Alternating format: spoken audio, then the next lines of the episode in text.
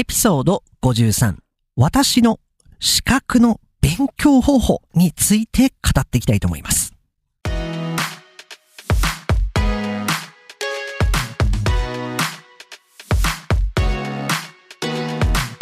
世界の皆さん、こんにちは、こんばんは、おはようございます。ポッドキャスターのカイチです。いつも世界各国からカイチと学ぶ生の日本語を聞いてくださり、本当にありがとうございます。自分のスキルをアップしたい。もっといい給料がもらいたい。そんな時によく考えられるのが資格の取得ですよね。日本語を勉強されている方も JLPT に挑戦されている方多いのではないでしょうか。では皆さん、じゃあどうやって勉強されてますか？今日はそんな資格の勉強方法について一緒に考えていければと思います。それでは今日も張り切っていきましょう。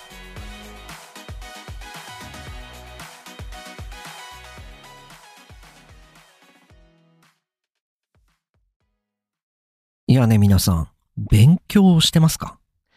もう、このポッドキャストを聞いてくれてる人は、学生じゃなくて社会人の方が多いのかなと思います。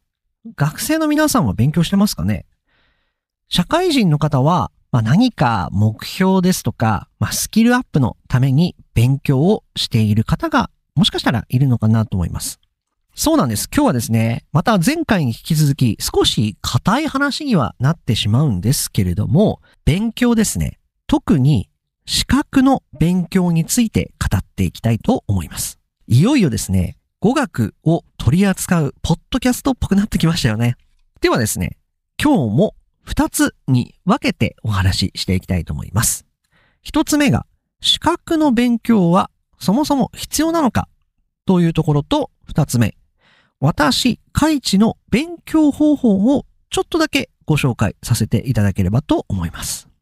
まず、はじめに、資格の勉強はそもそも必要なのかを考えていくわけなんですけれども、当然いろんな考え方があっていいと思います。私個人の考えとしては必要であるのかなというふうに思います。当然、資格がなくてもですね、稼いでる人たくさんいますし、自分で起業してですね、成功してる人は、もう資格なんて関係ないから、もう自分のパワーでなんとかなるからっていう人もたくさんいらっしゃると思います。それはそうですよね。ただですね、私が働いている不動産業はですね、やはりライセンスがないと、日本ではですね、お客様に契約書ですとか、重要事項説明書というものを説明できないんですね。アメリカ、カナダでもですね、不動産のライセンスがないと当然契約を締結できないですし、まあそのためですね、不動産業を行う上では、ライセンス、まあ宅建の免許ですとかが必須になってまいります。なので私はですね、資格の勉強は必要なのかなというふうに思ってます。当然、お医者さん、看護師さん、弁護士、公認会計士、税理士などなど資格がないとできない仕事ってたくさんありますよね。まあそんな仕事がしたい場合ですとか、やはり資格の勉強が必要になってくるのかなと思います。では、語学の場合はいかがでしょうか？日本語の勉強をされている方は、きっと JLPT を目指されている方が多いのではないでしょうか？そんなの勉強しなくても、日常会話バッチリだし、資格の勉強なんていらないからっていう人も中にはいると思いますし、これはいろんな意見があっていいと思うんです。これちなみに、まだはっきりしたプランではないんですけれども、私もですね、この JLPT の解説、徹底解説みたいなものを一度やってみたいなって考えてます。以前のエピソードでですね、シェアハウスに住んでいる時に JLPT の教科書をちらっとこうチェックしたっていう話をしたんですけれども、その後もですね、皆さんがどんな勉強をしているのかなと思ってですね、またはどんなことを聞きたいのかなっていうのを調査するためにですね、私実はですね、JLPT の問題を解いております。これはですね、今後ぜひぜひご期待いただきたい部分ではあるんですけれども、今そんなことを考えております。話は戻りまして、語学言葉の勉強ですね。言葉の勉強に資格は必要なのかというところですね。これもまた深い話題ですよね。これもですね、私個人、私個人の意見としては必要であるのかなというふうに思います。当然、就職に便利だとか、日本できちんとした職業に就くためには必要だというのは大前提ではあるんですけれども、語学の場合、一番問題になるのは、自分がどれだけできるようになったのか、はっきりとした数字ですとか、こうパラメーターで出てこないので、どれだけ成長しているのかっていうのが非常にわかりづらいなというところです。ですので、資格をパラメーターの一つとして使うことで、非常にこう明確化できると言いますか、資格をパラメーターとして使うというのは非常にいいかなというふうに私は思います。例えば、今年は JLPT の N3 を取りたい。来年は N2 を取ってみたい。みたいな感じで進歩していることがはっきりとわかるので、やる気もこう湧くのかなというふうに思います。語学の難しいところはですね、まあ、例えば、毎日10時間勉強します。1ヶ月で日本語を、つまりですね、まあ、300時間勉強できました。と言ってもですね、来月、例えば12月にペラペラになっているっていうことは、なかなか難しいのかなと思います。当然、単語力、vocabulary ですとか、grammar、文法力は上がっているとは思うんですけれども、語学の難しいところはここですよね。すごい時間をかけて上達していくっていうのがやっぱり語学なのかなというふうに思います。中には耳がすごいいい天才の方がいて、すぐマスターできてしまうっていう方も中にはいらっしゃるとは思うんですけれども、ほとんどの人は結構やっぱ努力が必要ですよね。なので、モチベーションを維持するために、資格の勉強を活用した方がいいのかなというふうに思ってます。何か目標に向かって勉強するのと、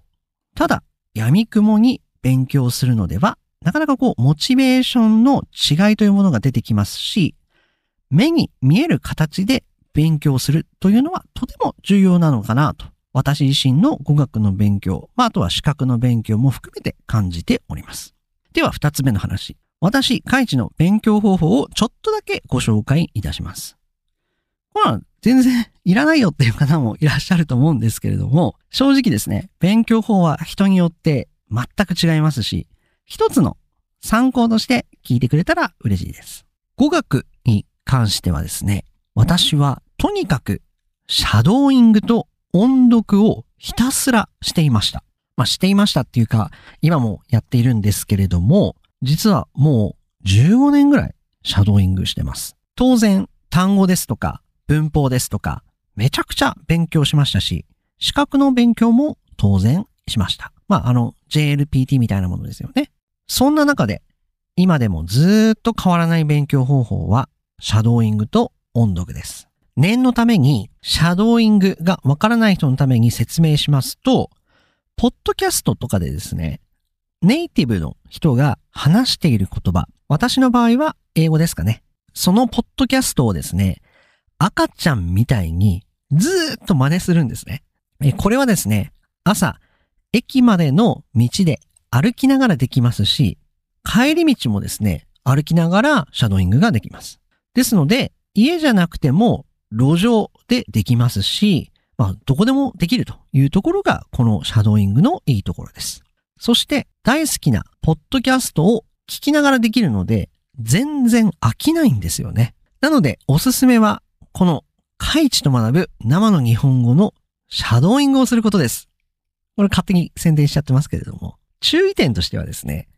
日本以外の国で路上でシャドーイングをする場合は、たまに日本語がわかる方がやはり周りにいるので、あまり変な内容のポッドキャストをシャドーイングしないことです。私の放送もですね、たまに、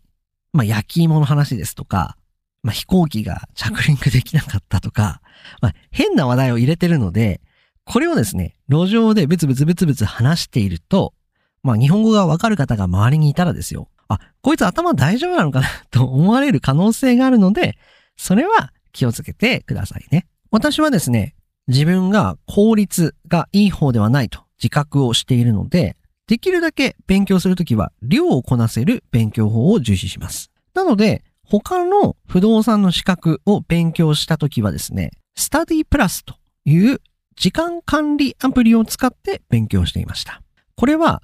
自分の勉強した時間を記録できるアプリなんですけれども、勉強した時間が観的に記録に残るわけです。ですので、自分がどれだけ勉強したのかが明確になります。私はですね、このスタディプラスというアプリを使って、まあ、今年実は不動産の資格に合格することができたんですけれども、約4400時間勉強しました。改めて数字にするとこれは膨大な時間ですよね。まあ、ざっくり計算、毎日10時間勉強するのを440日続けたことになります。まあ大体私は1年半ぐらいで勉強したので、まあそうですよね。1日10時間440。まあざっくりそんな計算ですね。まあこんな感じでですね、まあどれだけ勉強したのか、はっきりとした数字で出てくるので、モチベーションのアップにつながるわけでございます。まあいろいろと話してきましたけれども、まあ何かを勉強したりですとか、自己啓発をすること自体は本当に素晴らしいことだなと私は思います。それが例えばどんな勉強法であってもですね、まあ自分に合った勉強法を見つけるっていうのは非常に大事だなというふうに思ってます。まあ皆さんがですね、えー、このポッドキャストを何度も聞いて、私だけじゃなくてですね、もっと日本語の上手いポッドキャスターさんたくさんいらっしゃると思うので、ぜひぜひネイティブが話す生の日本語をたくさん聞いてですね、触れ合う機会をもっともっと増やしていってほしいなと思いました。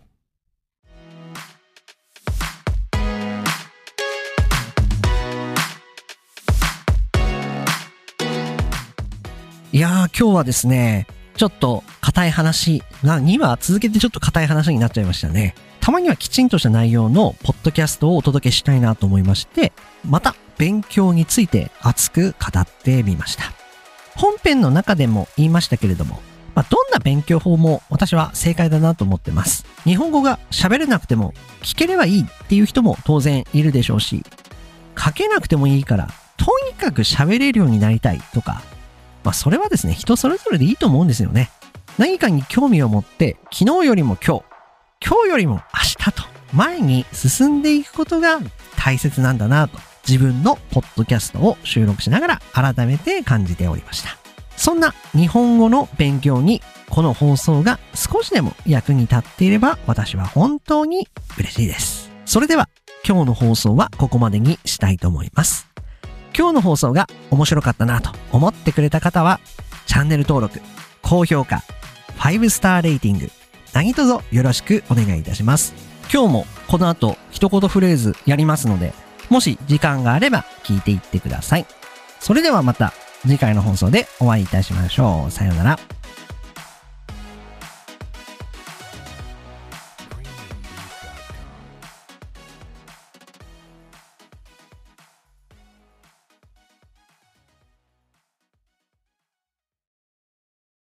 はい、お帰りなさい。前回から、あ、前々回かな？前々回ぐらいから追加してます。この人気のコーナー、一言フレーズですけれども、まあ、前回の放送もですね、一番お尻に差し込んでるんですけれども、これやっぱり序盤の方がいいんですかね？お話がわかりやすいのかな？どっちがいいのかなって思ってます。まあ、ど、どっちでもいいんですかいいんですかね？